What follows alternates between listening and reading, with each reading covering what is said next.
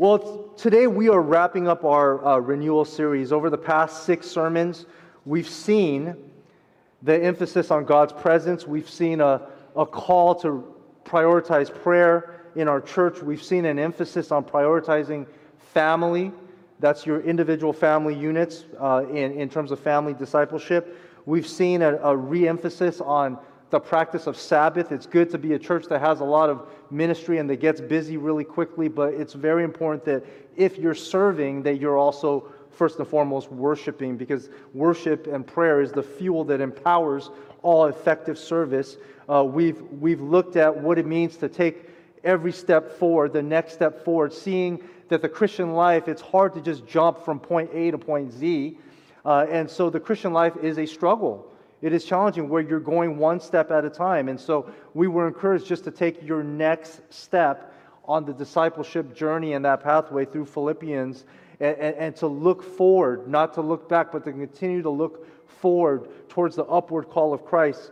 Uh, and then last week we looked at the importance of the church family. And we see, even as people pass away and as people are hurting, how important it is that we have community, a community that can care for each other. And that community also serves as a, salt, as a, as a light for the outside and unbelieving nations. And so we've seen God's presence, prayer, family, Sabbath, um, taking your next step forward in the church family. And today I want to tie it back together tie everything together by reemphasizing what renewal is all about, which is really a realignment with God's presence. And all of those are different ways that we are realigned with God's presence. Along the way, we've been borrowing uh, and adapting a, de- a definition of renewal from Mark Sayers. Mark Sayers is a Christian thinker, a pastor, a Christian theologian from Australia. He's from down under.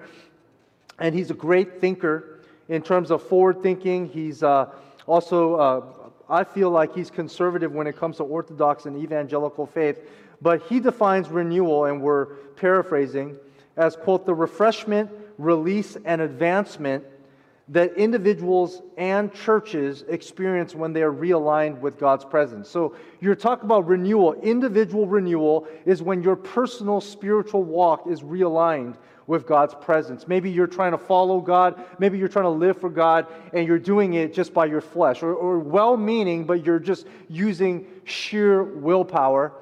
And so you're just going al- along, and when you're realigned with God's presence, that's where your power comes from. But this is also talking about corporately as the church, a, a realignment of, of, of, this. Let me take a moment just to thank the AV team for, for doing this. Um, you'll, you'll notice the text is really small. And that's because we as preachers, we prepare our, our PowerPoint for the text overlay, for the video stream. So if you watch us online, you'll notice that the PowerPoint, it comes right here, right? So, uh, so, so you, you know, so that it doesn't block your face. And we actually don't actually prepare a, a on-screen presentation for you. Uh, but by the grace of the AV team, they just take that and they put it up for you. So, um, so thank you for doing that. That's extra work for them. But so it's us, except for Kevin. it's, it's us that hasn't. Uh, we just don't have the time to prepare two powerpoints. Um, and and I know there's teams of you that said, Pastor, can we help you do this? And honestly, we're we're barely figuring out our points. Sometimes Sunday morning we're changing things. So that's just how it is with church life, you know. And um, with, with just the number of staff that we have. We're, we're, so even if you're offered to help, I, I, I can't get it to you early enough, maybe, to help to put stuff together. So, so thank you for being patient with us. But uh, maybe when COVID is over, God willing, sometime five years from now, after we move through the entire Greek alphabet of alpha, beta, gamma, delta, just remember we have the alpha and omega, okay, regardless of lambda and everything. We'll finally be done, uh, and then we'll go back to regular PowerPoint, all right? Um, but so thank you, AV team. So that's why the text is small because it needs to go down here, okay, for the live stream people watching at home.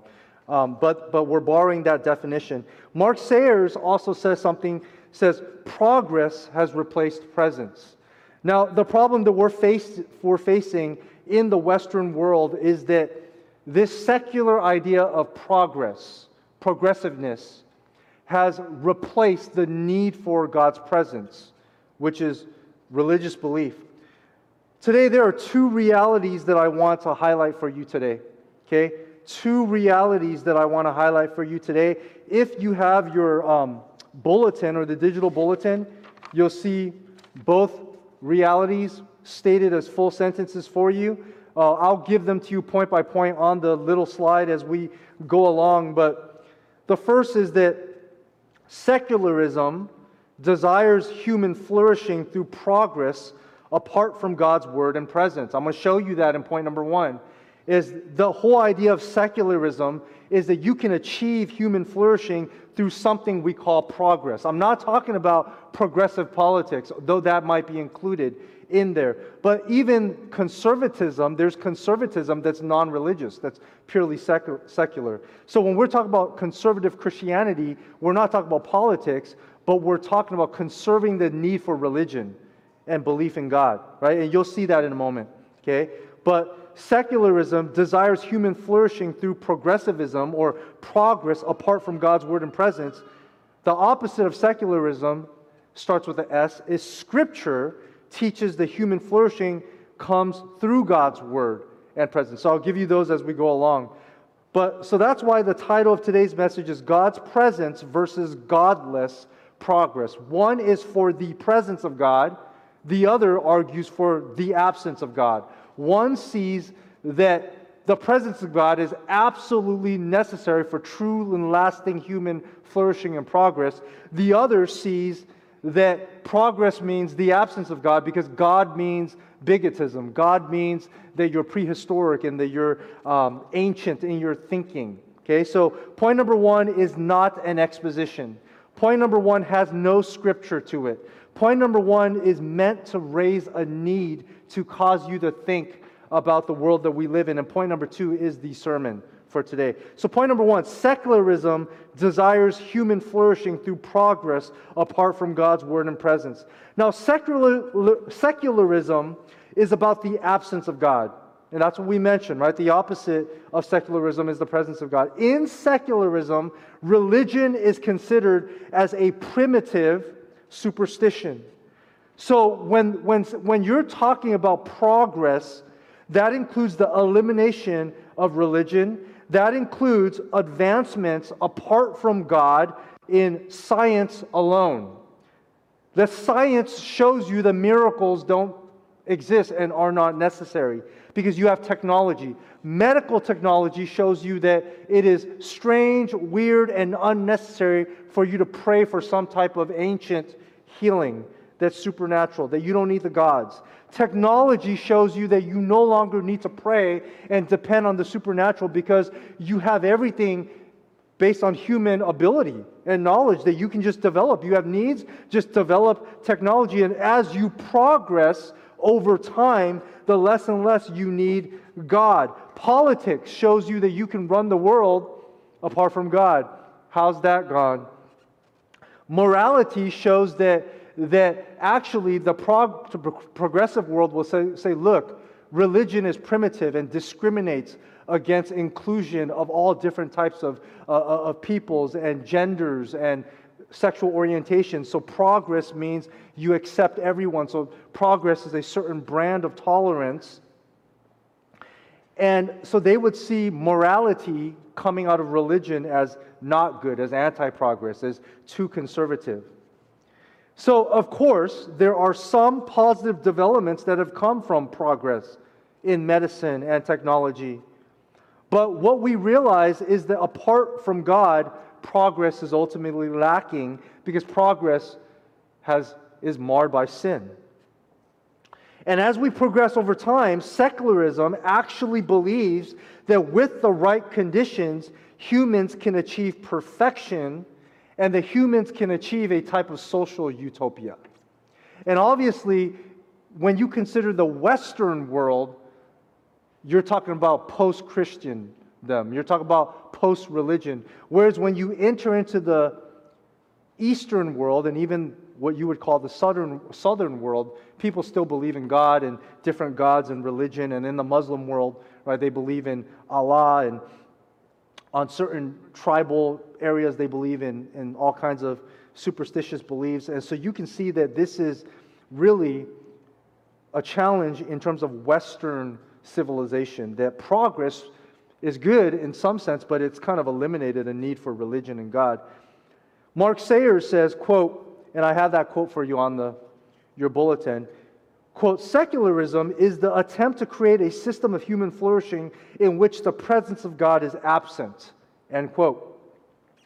And so I want you to think about where we are at, though, when it comes to secular view of progress. In the words of Mark Sayers, this whole desire for a social utopia is wanting the kingdom without the king. They want the fruits of Christianity without Christ. So when you say you want justice, as long as there's sin, justice is always going to be marred and flawed. And so justice is impossible without the just king, Jesus Christ. People say they want peace, but peace for themselves. There's a cost to peace, but apart from Christ, there cannot be lasting peace. People want prosperity. And as well meaning as we want to say prosperity, that yes, you know, money and comfort and technology and materialism, and it can, we could if we wanted to feed the poor and heal poverty, but because of sin, there's greed and there's selfishness and there's evil and there's sin. And so prosperity will never happen truly apart from Christ. And moral goodness. Well, everyone in a world of tolerance, whatever they feel is good, morally good, is morally good. So when you throw out God and religion, you no longer have an objective reality, an objective standard for morality. And so whatever you think is good is good. And that's a problem. So due to sin, we see that over time, we continue to see evil, injustice, war. Even America, you know, we have great intentions, but you leave a nation by itself. What can you do? And even within America, there's sins that we need to deal with, right? There's constantly war, there's evil. We see this ever growing disparity between, and I'm not just talking about rich and poor, but what do we see in the Western world compared to even in our own world, but compared to other parts of the world? You see very, very rich and greed and materialism. It's like very, very rich and very, very poor. People who can't even provide water for themselves, they don't have clean water. And then you have people who are living in excess but becoming depressed and anxious because money can't buy enough medication for them. Progress has not succeeded. We see the moral decline in society over time. In fact, every good thing that comes from technology, which is good, can become corrupted pornography, evil, greed, um, stealing people's information, selling it on, on the black market, addiction through fantasy, through technology. So you see that wherever sin enters, that realm becomes corrupt. This shows that as much progress we have, eventually, apart from Christ, it will lead to failure because apart from God, you can really do nothing that's good. Progress lacks the lasting transformative power. But we live in a world of technology, of ever changing progress. That's where we constantly need renewal. We need God's presence. So the secular, secular view of progress has crept into not only Western civilization, which it's dominated, I would say, but it's crept into Western Christianity, especially in first world nations with prosperity and material comforts. Reality is the more progress we have, the more technology we have, the more medical developments we have, the more affluence we have, the less we need miracles. And when we live in a world where it tells you you don't need to pray, you first go to your device and begin to, you know, see what the world has to offer you, the less Christians are going to depend on God in the West. The more we are not going to see that the enemy is like a crouching tiger, right? Or, or, he's a hidden dragon, whatever you call it. What is it? You guys tell me. I don't watch movies. The, the serpent creeps around and he creeps into Christianity. And he doesn't just come out and reveal himself. And we don't see that American Christianity has become secularized. Our Christianity, if we're not careful, is more about individualism. It's about your faith and you, and churches providing services for you, and whatever pleases you. And if that doesn't work, there's another church down the street. It's not about the church that's in your community because you can drive progress 45 minutes away if you want to to get the best programs for you. And you can serve if you want to, and everything's about you and me. And so when, when things don't go well, what pastors get depressed and blame their churches for burning them out, right? It's self centered. And churches blame their pastors when they don't grow spiritually.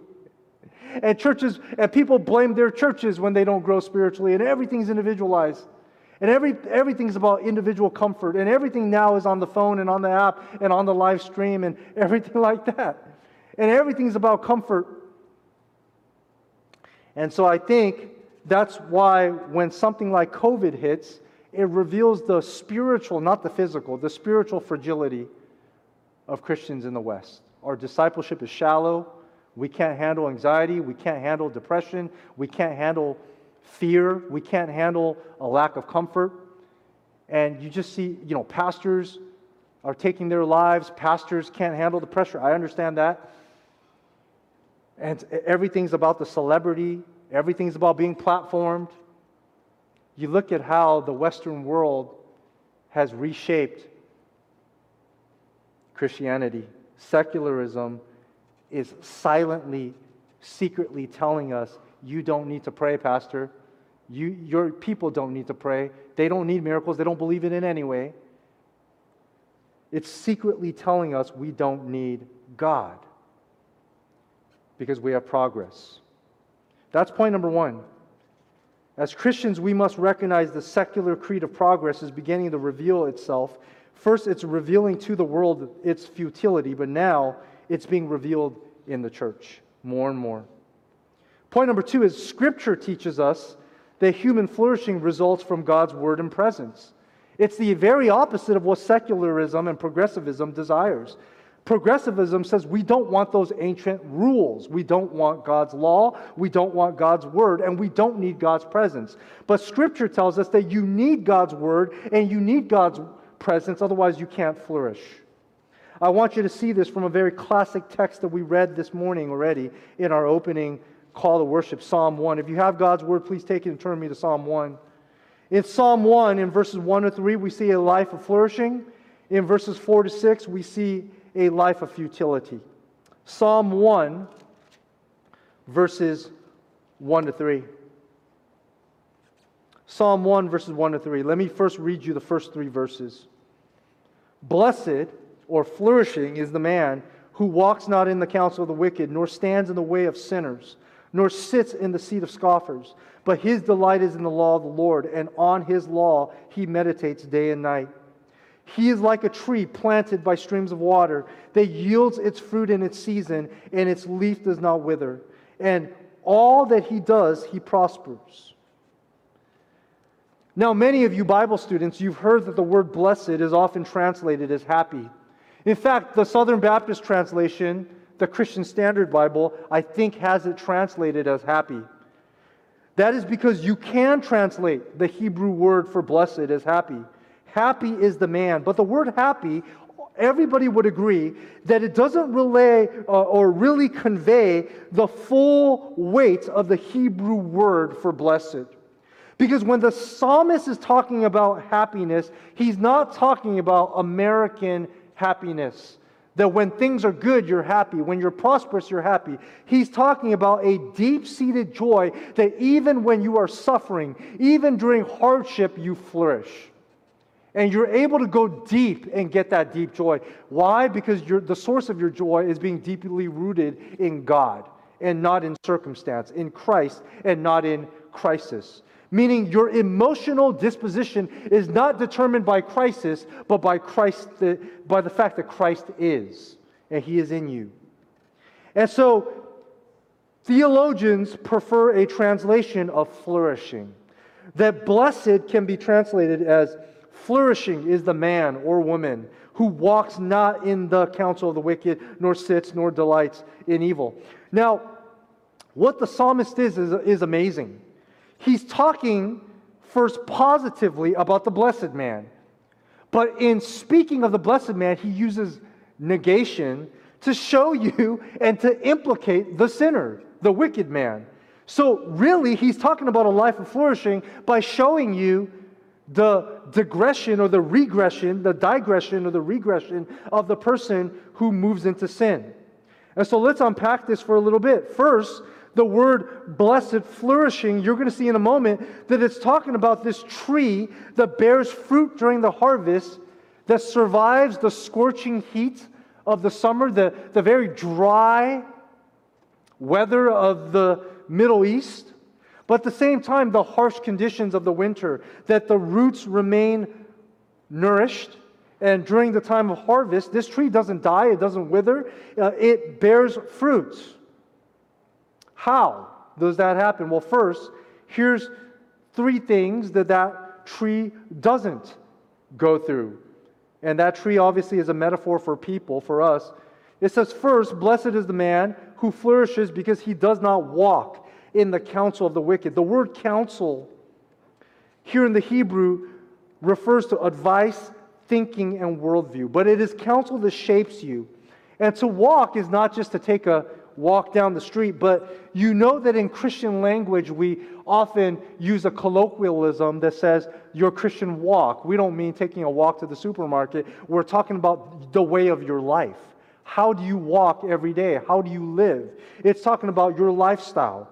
And so the person who does not live according to the advice, the worldview, the secular progressive thinking of the godless, that voice that tells you here's how you ought to shape your lifestyle according to worldliness, according to the world system. The person who does not walk according to the counsel of the wicked, instead meditating on the law of the Lord, that person is blessed.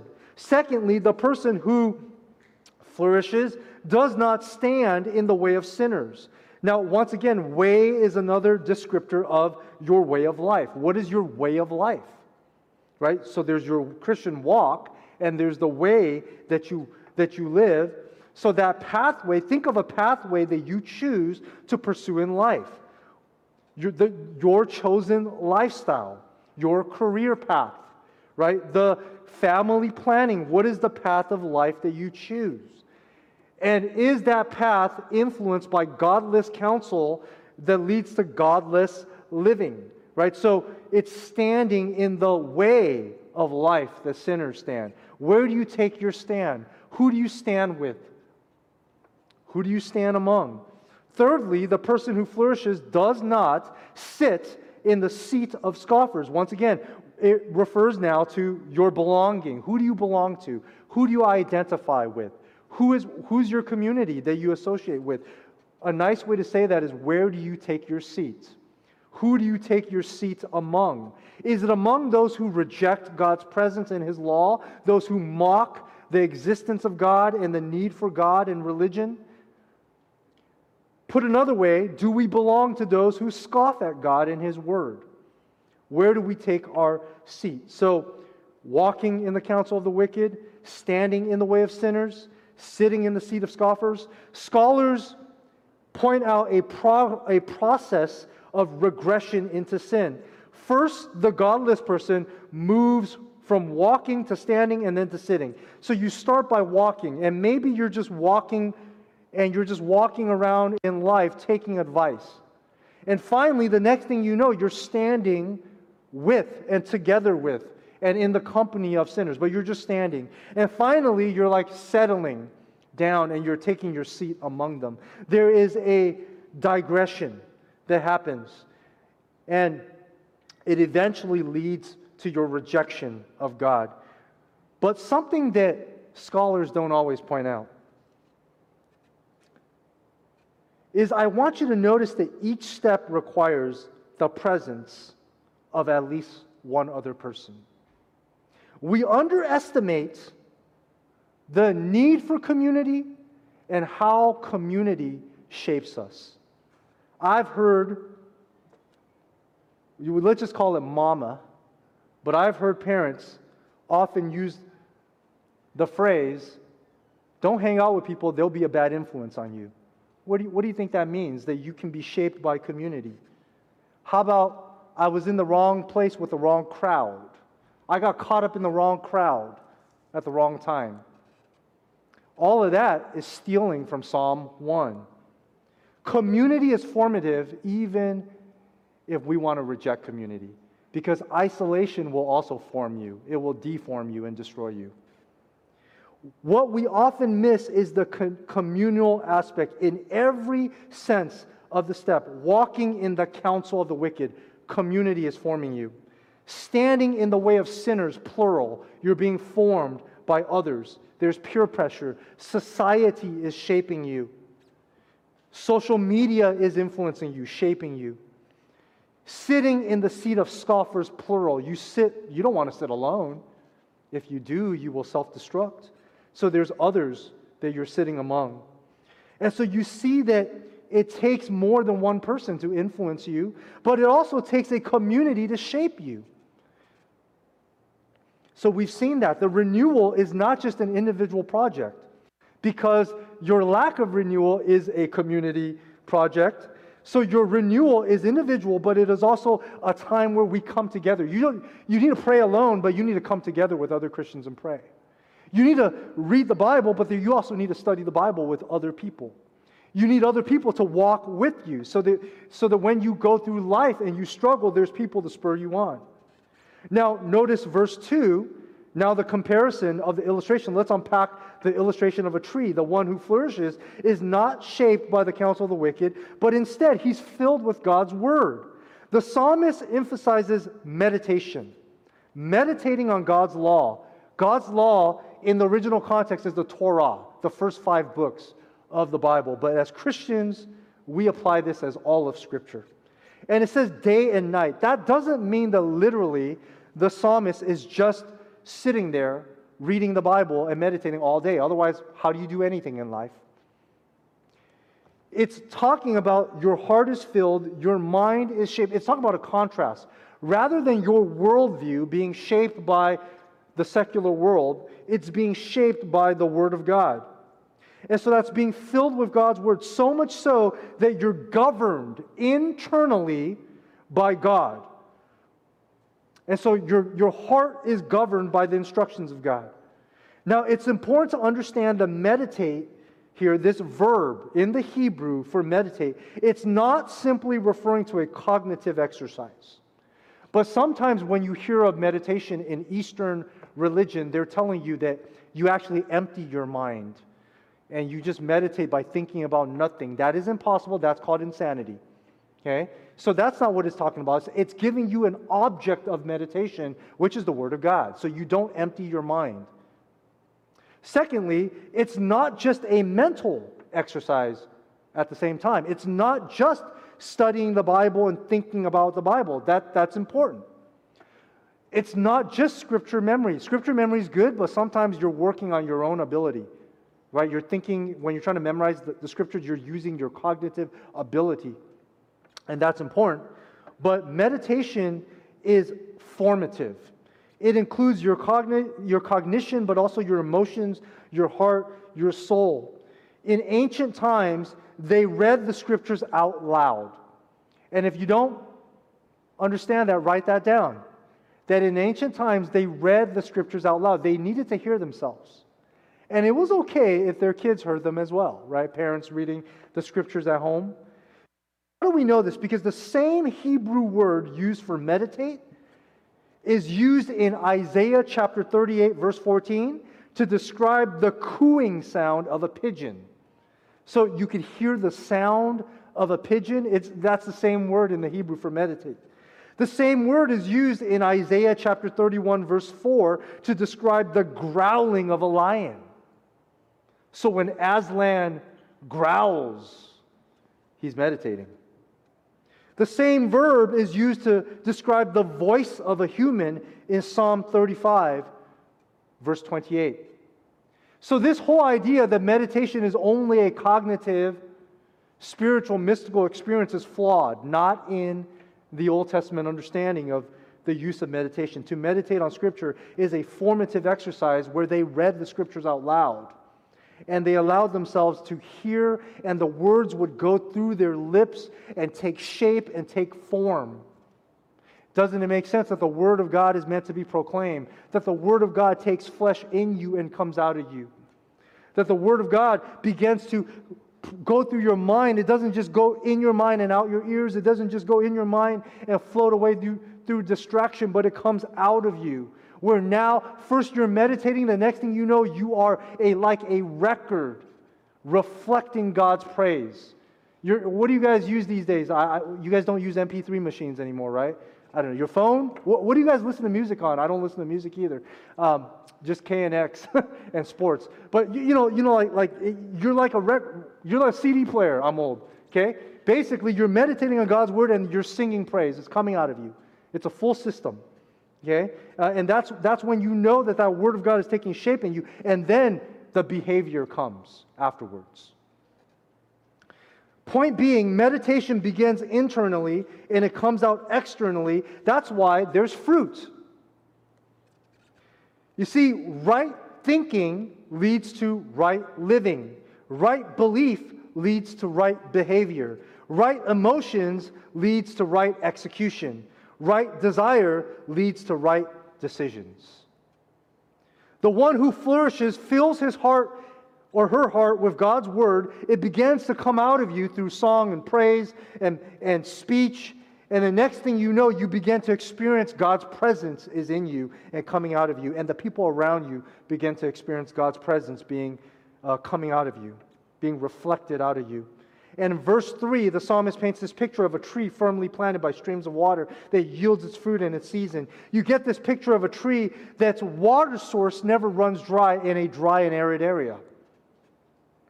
So you have this ancient tree. Trees would either be planted by seed near irrigation streams or they would be transplanted. So you would take a tree, you would dig it out, just like you would buy a tree at the nursery, and you'd plant it small and it would grow, but you would want to plant it near streams of water.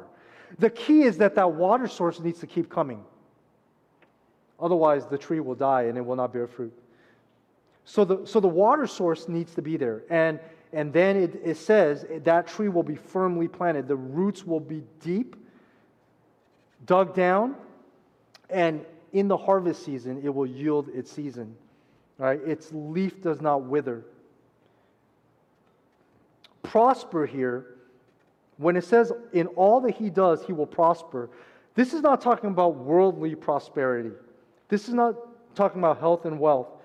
It's not if you meditate on God's word day and night, you'll be really rich and you'll be always healthy. That's not what it's talking about, or very powerful. Because here's what happens when you meditate on God's word all day and night, that's what you're going to love and that's what you're going to desire. So you won't be praying for a Ferrari or perfect health or perfect wealth. And when you don't get those things, you won't be distressed. You won't be depressed and distressed. In fact, when your heart is filled with the word of God, you're going to want the things of God.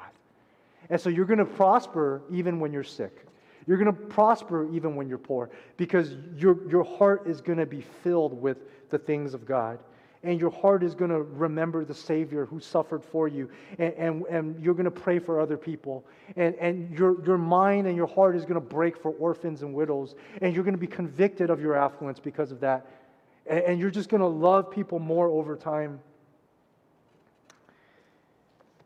The opposite of this is what we see in verses 4 to 6. So in verses 1 to 3, we see a life of flourishing. But in verses 4 to 6, we see a life of futility. It would be sad to be a tree firmly planted or not firmly planted in streams of water, that the, the, the leaves wither and just dry up like chaff. And when the winnowing fork is used during the, uh, you know, the barley drops or whatever, and you just get blown away like chaff.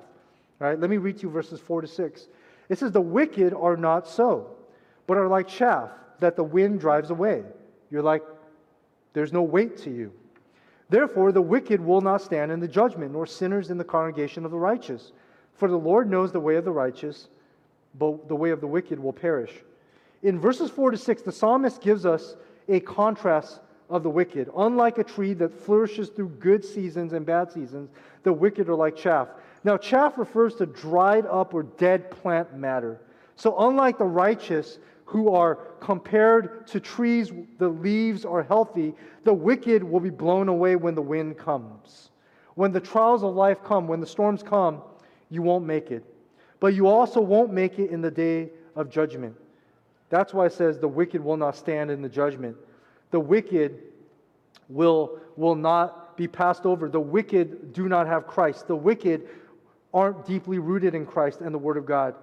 That everything will fall, that they will be eventually cast into the eternal lake of fire. Nor sinners in the congregation of the righteous, meaning right now the sinners are walking with, with other sinners, and the sinners are sitting with mockers of God and scoffers. But so, because of that, they will not be numbered among the congregation of those who have been made righteous in Christ, made right in Christ. And then in verse 6, it says, The Lord knows the way of the righteous. Know here is not just talking about his omniscience. The Lord knows here, it's talking about him personally knowing you. It's talking about a relational knowledge. The Lord knows you personally. He knows the way, the life of the righteous. He's looking upon you, caring for you, even when it doesn't seem like life is easy. He's walking with you. The Lord has a personal relationship with those who follow the way of the Lord. And we know as New Testament Christians that the only way to know the Lord in this way is through Jesus Christ. But the way of the wicked they will perish, meaning they will face eternal judgment and doom. And yes, even on earth, they will see the consequences of sin. And that's the contrast to the flourishing. But where we go to Jesus is John 15, verses 4 to 5. Now, my intention is not to exposit John 15, it's way too rich. We'll get into that later on. John 15 at another time. But in verses 4 to 5, we see Christ centered flourishing. This is the New Testament application of Psalm 1. Notice that Jesus uses a similar illustration. It's different, but he talks about branches and trees and fruit. And I don't have time to get into that today, how Israel was supposed to be a vine, and, and how when even when you look at King David, you know, the, the root of Jesse and, and the branch right? And all this imagery in the Bible and how Jesus died on a tree. Uh, we just don't have time to get into that, right? But there's rich parallel when you read the scriptures and meditate on it deeply. But Jesus, rather than saying meditate on the law day and night, which still is important, he says, abide in me and I in you, meaning remain in Christ. As the branch cannot bear fruit by itself unless it abides in the vine. Neither can you unless you abide in me. I am the vine, you are the branches. Whoever abides in me and I in him, he it is that bears much fruit. Apart from me, you can do nothing, meaning you can do nothing of lasting spiritual impact, nothing that truly impacts the world for God, nothing that leads to true flourishing. Now, Testament, if you are going to be that tree firmly planted in streams of water, you must be deeply rooted in Christ. You remain in Christ. Even when you read the Bible and study the Bible, meditate on the Bible, it needs to be applied and understood through Christ. And that's John 15. So now we're talking about Christ centered flourishing. And so the big idea this morning is Christ centered renewal is a rhythm of flourishing because of God's word and presence. Christ centered renewal is a rhythm of flourishing because of God's word and presence. Let me unpack this big idea for you and apply it as quickly as, as we can. First, Psalm 1 says, meditate on the law day and night. That's the word of God. Christ, John 1 tells us that Christ is the living word of God. And John 1 14 says, He is the word of God that became flesh. So when you're talking about one, the Word of God, you're talking about Jesus Christ. Secondly, when you're talking about the presence of God, and when you're talking about the presence of God dwelling among us, you're talking about the Word that became flesh, who came to tabernacle among us. You're talking about Christ. And when you're talking about the only way to enter into the presence of God, you're talking about Jesus Christ. And so when you study God's Word, you're studying Christ. And when you pray for the Holy Spirit to give you God's presence, you're really talking about in the name of Jesus Christ, that Christ is with you, He seals you. And when you're talking about that good fruit that you bear, you're talking about Christ like character and Christ like decision making and Christ like living. Now, three ways that this, this application shows up in our lives. First, as we alluded to, as Christians, we must recognize that the secular creed of progress is beginning to reveal its futility. Okay? I'm going to ask you for an extra five minutes. I need you to do me a favor. When you pick up your kids, for those of you who do, thank the workers and blame Pastor Hanley. Say, Hanley preached too long. Sorry, we're late. Okay, but thank them because they're sacrificing, holding down those kids. All right? So, as Christians, we must recognize number one, that the secular creed of progress is beginning to reveal its futility. You have to recognize that. Don't fall into the secular trap and don't listen to the health and wealth preaching or even light preaching that's just self help type of five ways to change your life. You know, go home and do this. There's no power in this. There, there, there's too much secular influence in that. You need to go deep. You need to spend time praying. Think this technology provides the digital bridge that can connect us globally, and they tell us, too, that technology can help connect the church. Yes, there's truth to that. So today, Christians and non Christians are more connected now more than ever. It's a digital bridge that's supposed to bridge communities. So, why has technology led to more tribalism, more division, more selfishness, more, why are we more lonely?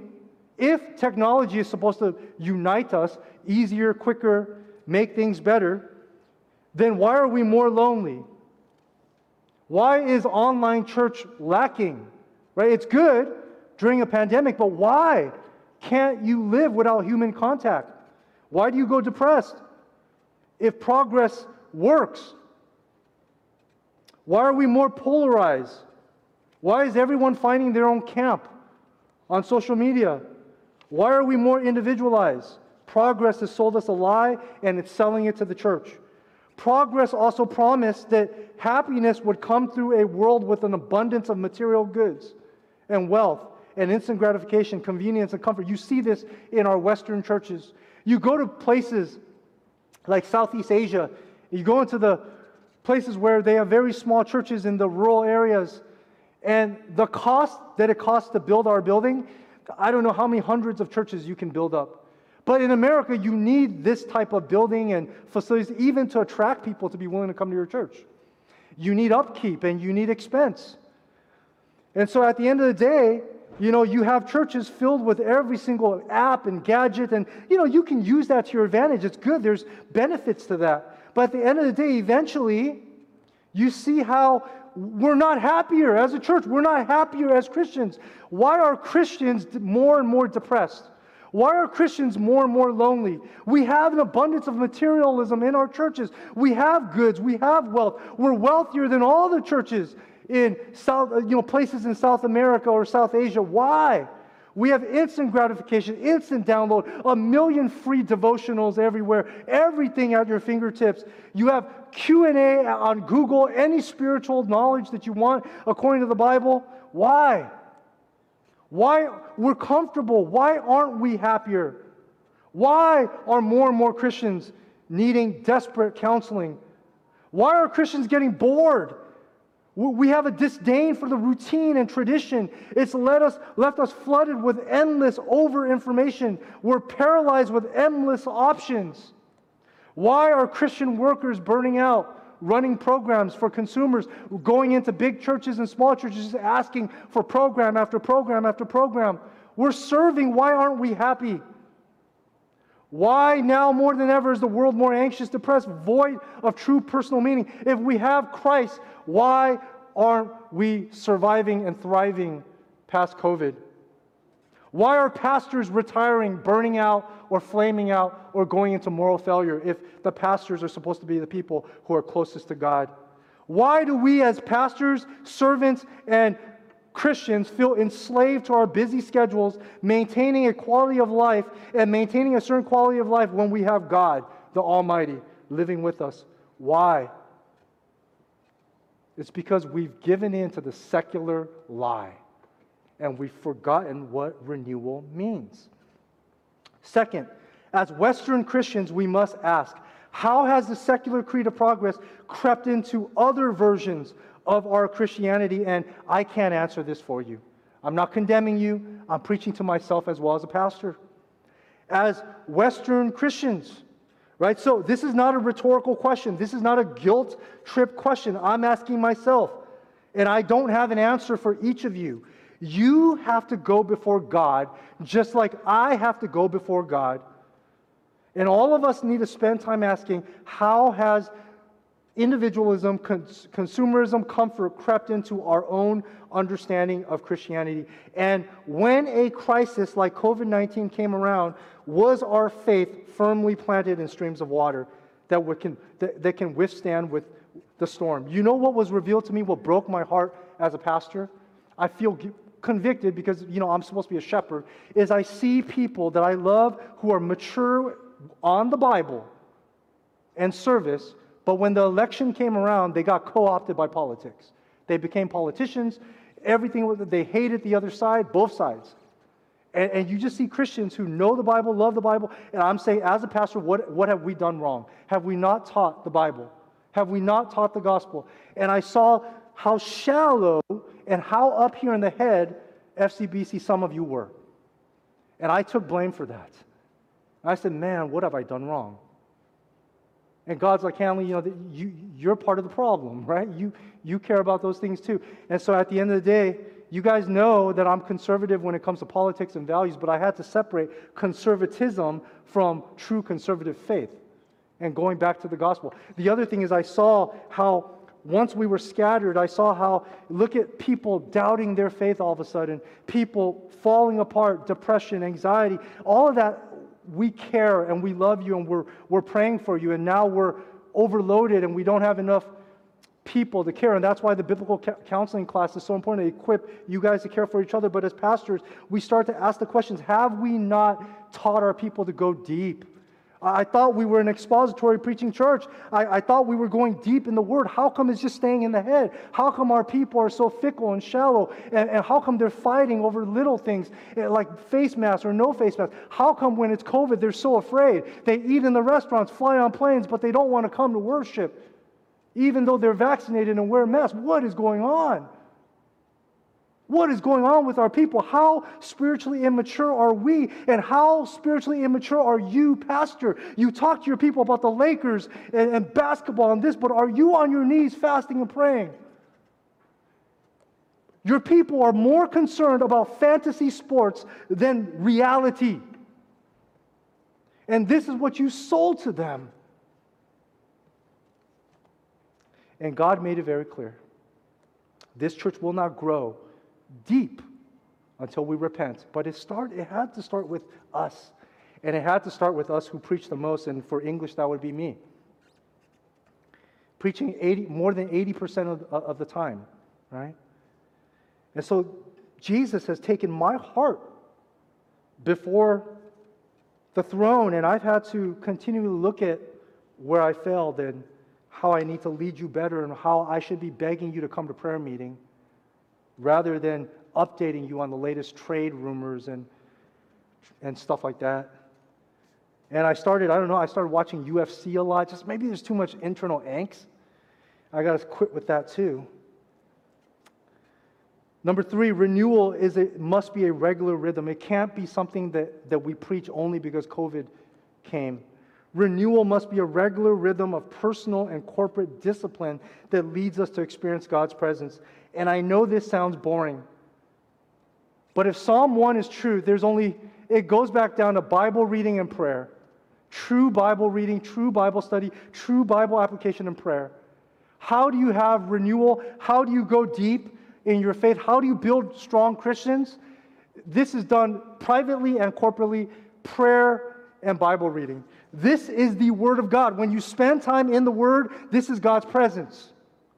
And when you pray, it's even better than Bible study because you're not even trying to like cognitively just study things to be smart or get information. You, eventually, you start, and prayer is formative. You can be selfish in your prayer, like I mentioned before, and before you know it, you start to get convicted. And you're like, God, I'm just praying selfish things. Or, or you can be praying judgmental prayers, right? Like the Pharisees, God, I pray that you would judge that evil person. And then all of a sudden, the Spirit begins to transform you. You're like, you know what? If it wasn't for God's sovereignty, you could be born in another place and, and, and be in another religion and, and you wouldn't be saved. And you need to remember to be merciful. When you begin to pray, it begins to form you. Now, how your prayers stay in check is the Word of God tells you who you're praying to and what is inbounds and out of bounds. So a balance of Scripture and prayer, it just goes back down to that, will guarantee almost a constant water flow to be deeply rooted in streams of water, meditating on Christ and His Word and praying through the Spirit day and night so that our hearts are governed by what is true and not listening to the voice of secularism. I know I need to land this plane. So I got to do it. Let's pray. Father,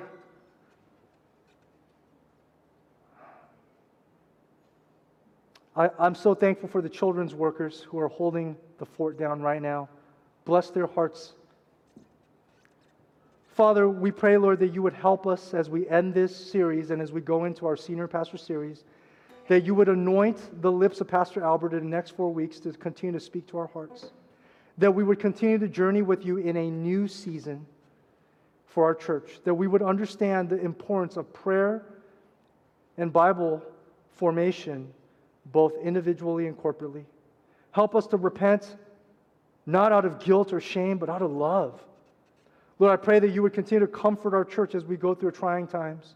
Help us not just to be enclosed to our four walls, but help us to be missional as we go out and be salt and light in this world. In Jesus' name we pray.